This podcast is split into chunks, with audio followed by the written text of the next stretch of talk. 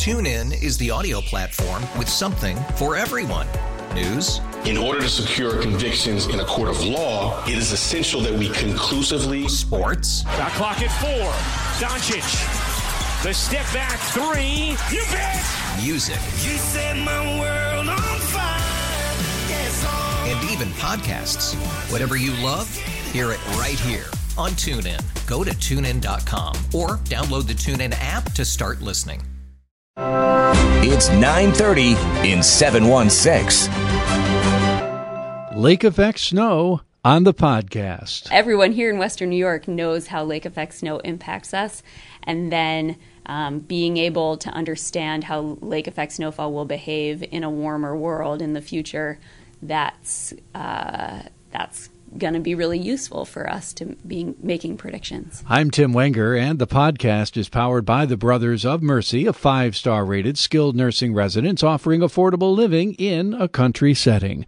Lake Effect Snowfall, one of nature's and, of course, Western New York's greatest snow machines.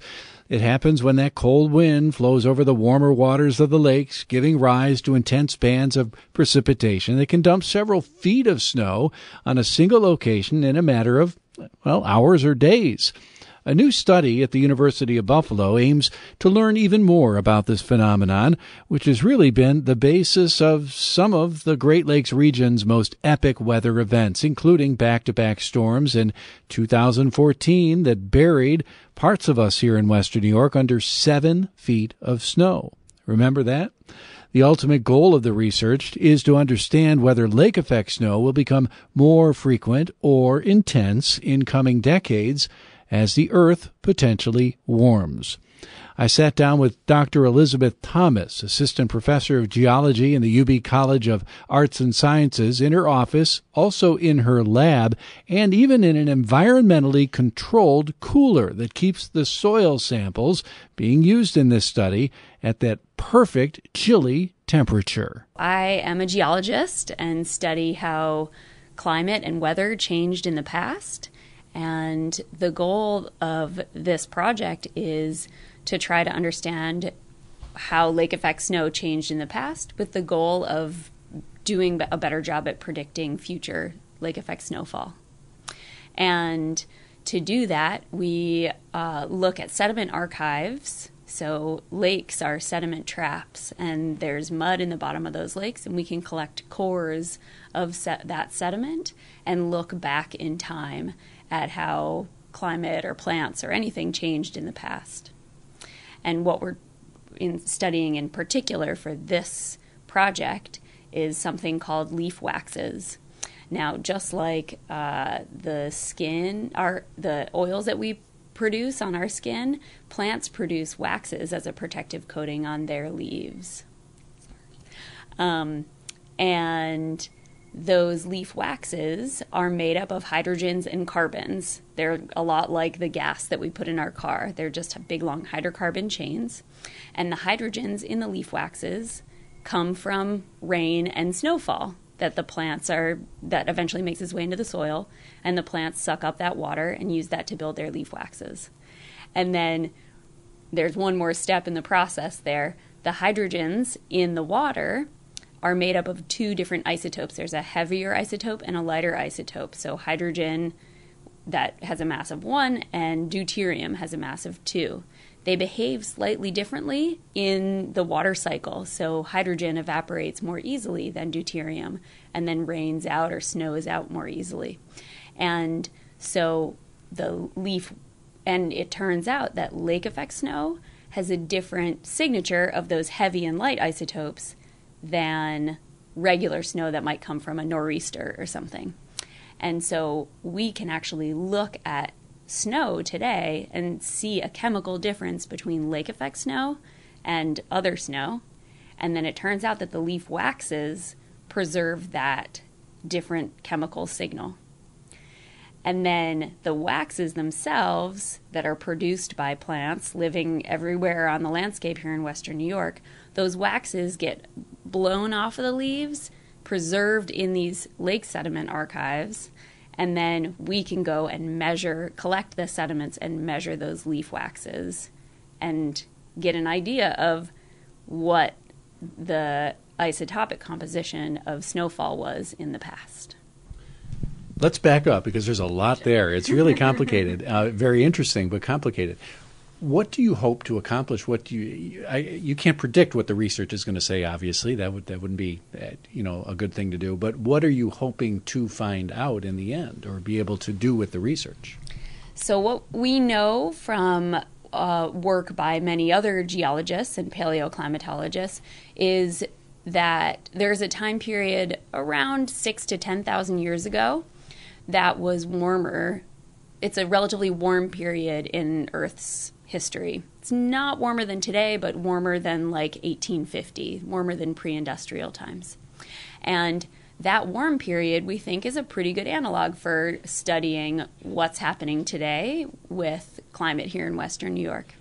And so we know from these temperature records that there's this relatively warm period. So we want to look at how snowfall and rainfall behaved during that time period.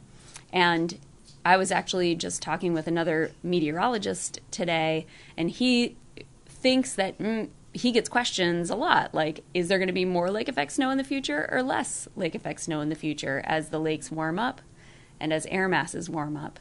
Because we know that it's cold air over a warm lake that gives us these big storms.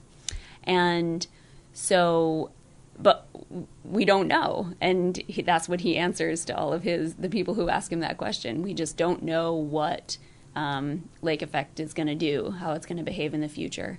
And so by looking back at this previous relatively warm period in earth's history we're hoping to do a better job of understanding how lake effect snow behaved during that relatively warm period and then provide better predictions for future lake effect so it's the old knowledge is power. I mean, we're we're digging up, no pun intended, some you know some knowledge that should be able to help, or hopefully will be able to help, uh, not only forecasters but geologists to figure this whole puzzle out. Exactly. Okay. Um, where do you go for this sediment? How do you how do you determine where to look for this? There are lots and lots of lakes and bogs in western New York, and Ideally, we would be working in a lake or a bog that's right in the middle of one of today's lake effect snow belts. Um, so, in somewhere in the South Towns. Um, one of the sites that we're working in right now, just trying to get a handle on exactly how the leaf waxes work and exactly what they tell us about climate. Um, we're working in Java, North Java, New York, and that's a little bit outside the main lake effect snow belts. And so, if any of your listeners know of a lake or bog that's in a lake effect snow belt, I'd be um, really curious to know about that. So, you're not looking in Lake Erie, Lake Ontario, the Great Lakes. You're looking downwind. I'm Yes, exactly. Yeah, because Lake Erie is the source, and Lake Ontario and Lake Erie are the source of our lake effect snowfall. So we're actually looking where the snow is falling in our backyards. Okay, so once you find this sediment in, for for example, Java Lake, or uh, maybe another one that'll be found as a result of this podcast, who knows? But um, once you find the sediment, what do you do?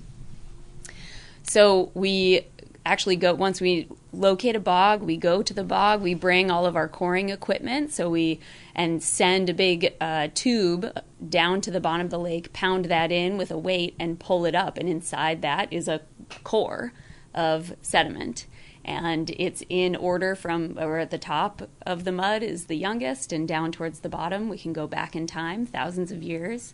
Then we bring that back here to the lab and split it open. We can see all the layers. And then we take samples that we use for radiocarbon dating so we know how old the mud is. And then we also take samples where we can extract the leaf waxes and measure their isotopic their chemical composition to get, to give us an idea of past lake effect snowfall. So that core, you can timeline that core and, and look how, how precise can you be with that?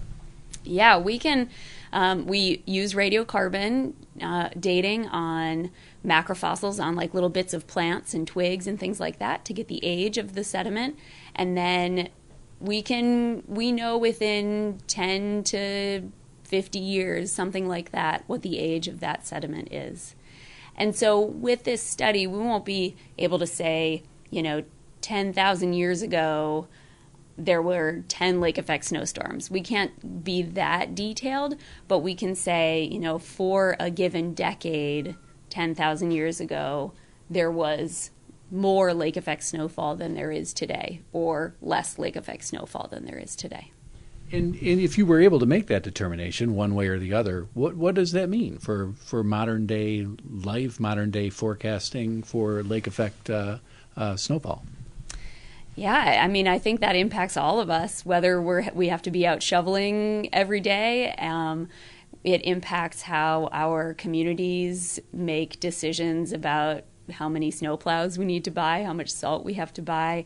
Um, that impacts our budgets. That impacts how uh, our our food is grown because our food is highly dependent on spring snow melts and, and rain um, to be able to to grow that.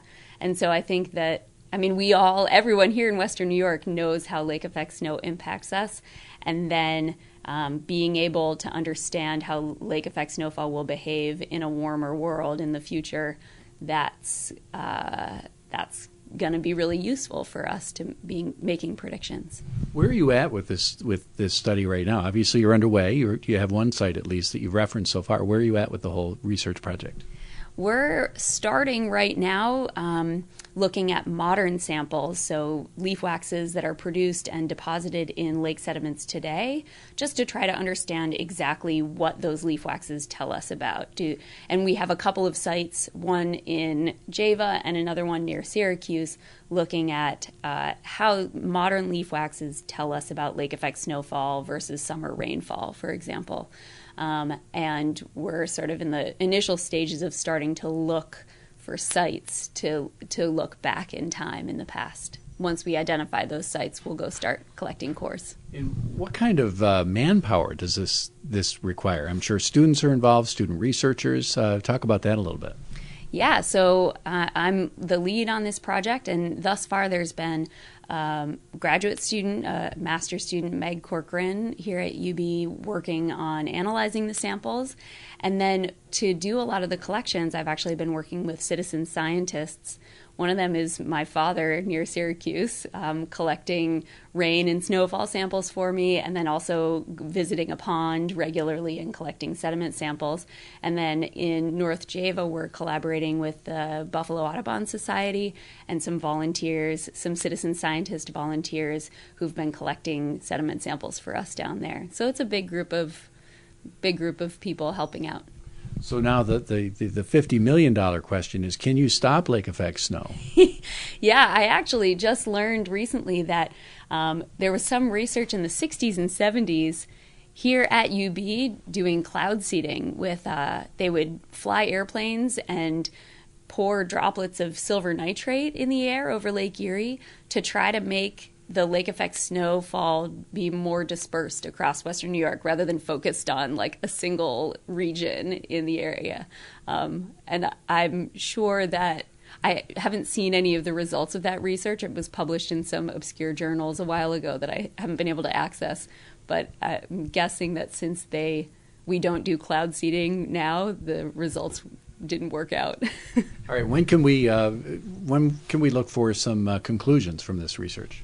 I would say in a year or two we'll have some results uh, looking back in time and hopefully predicting into the future. We've waited this long. I know. well, we can't stop it, of course, as she says, but we certainly can better understand it. And we're back tomorrow with a little bit of snow too. That's 9:30 in 716. We're back tomorrow with another edition from the studios of WBEN Buffalo. TuneIn is the audio platform with something for everyone. News. In order to secure convictions in a court of law, it is essential that we conclusively. Sports. Got clock at four. Doncic. The step back three. You bet. Music. You set my world on fire. Yes, oh. And even podcasts. Whatever you love, hear it right here on TuneIn. Go to tunein.com or download the TuneIn app to start listening.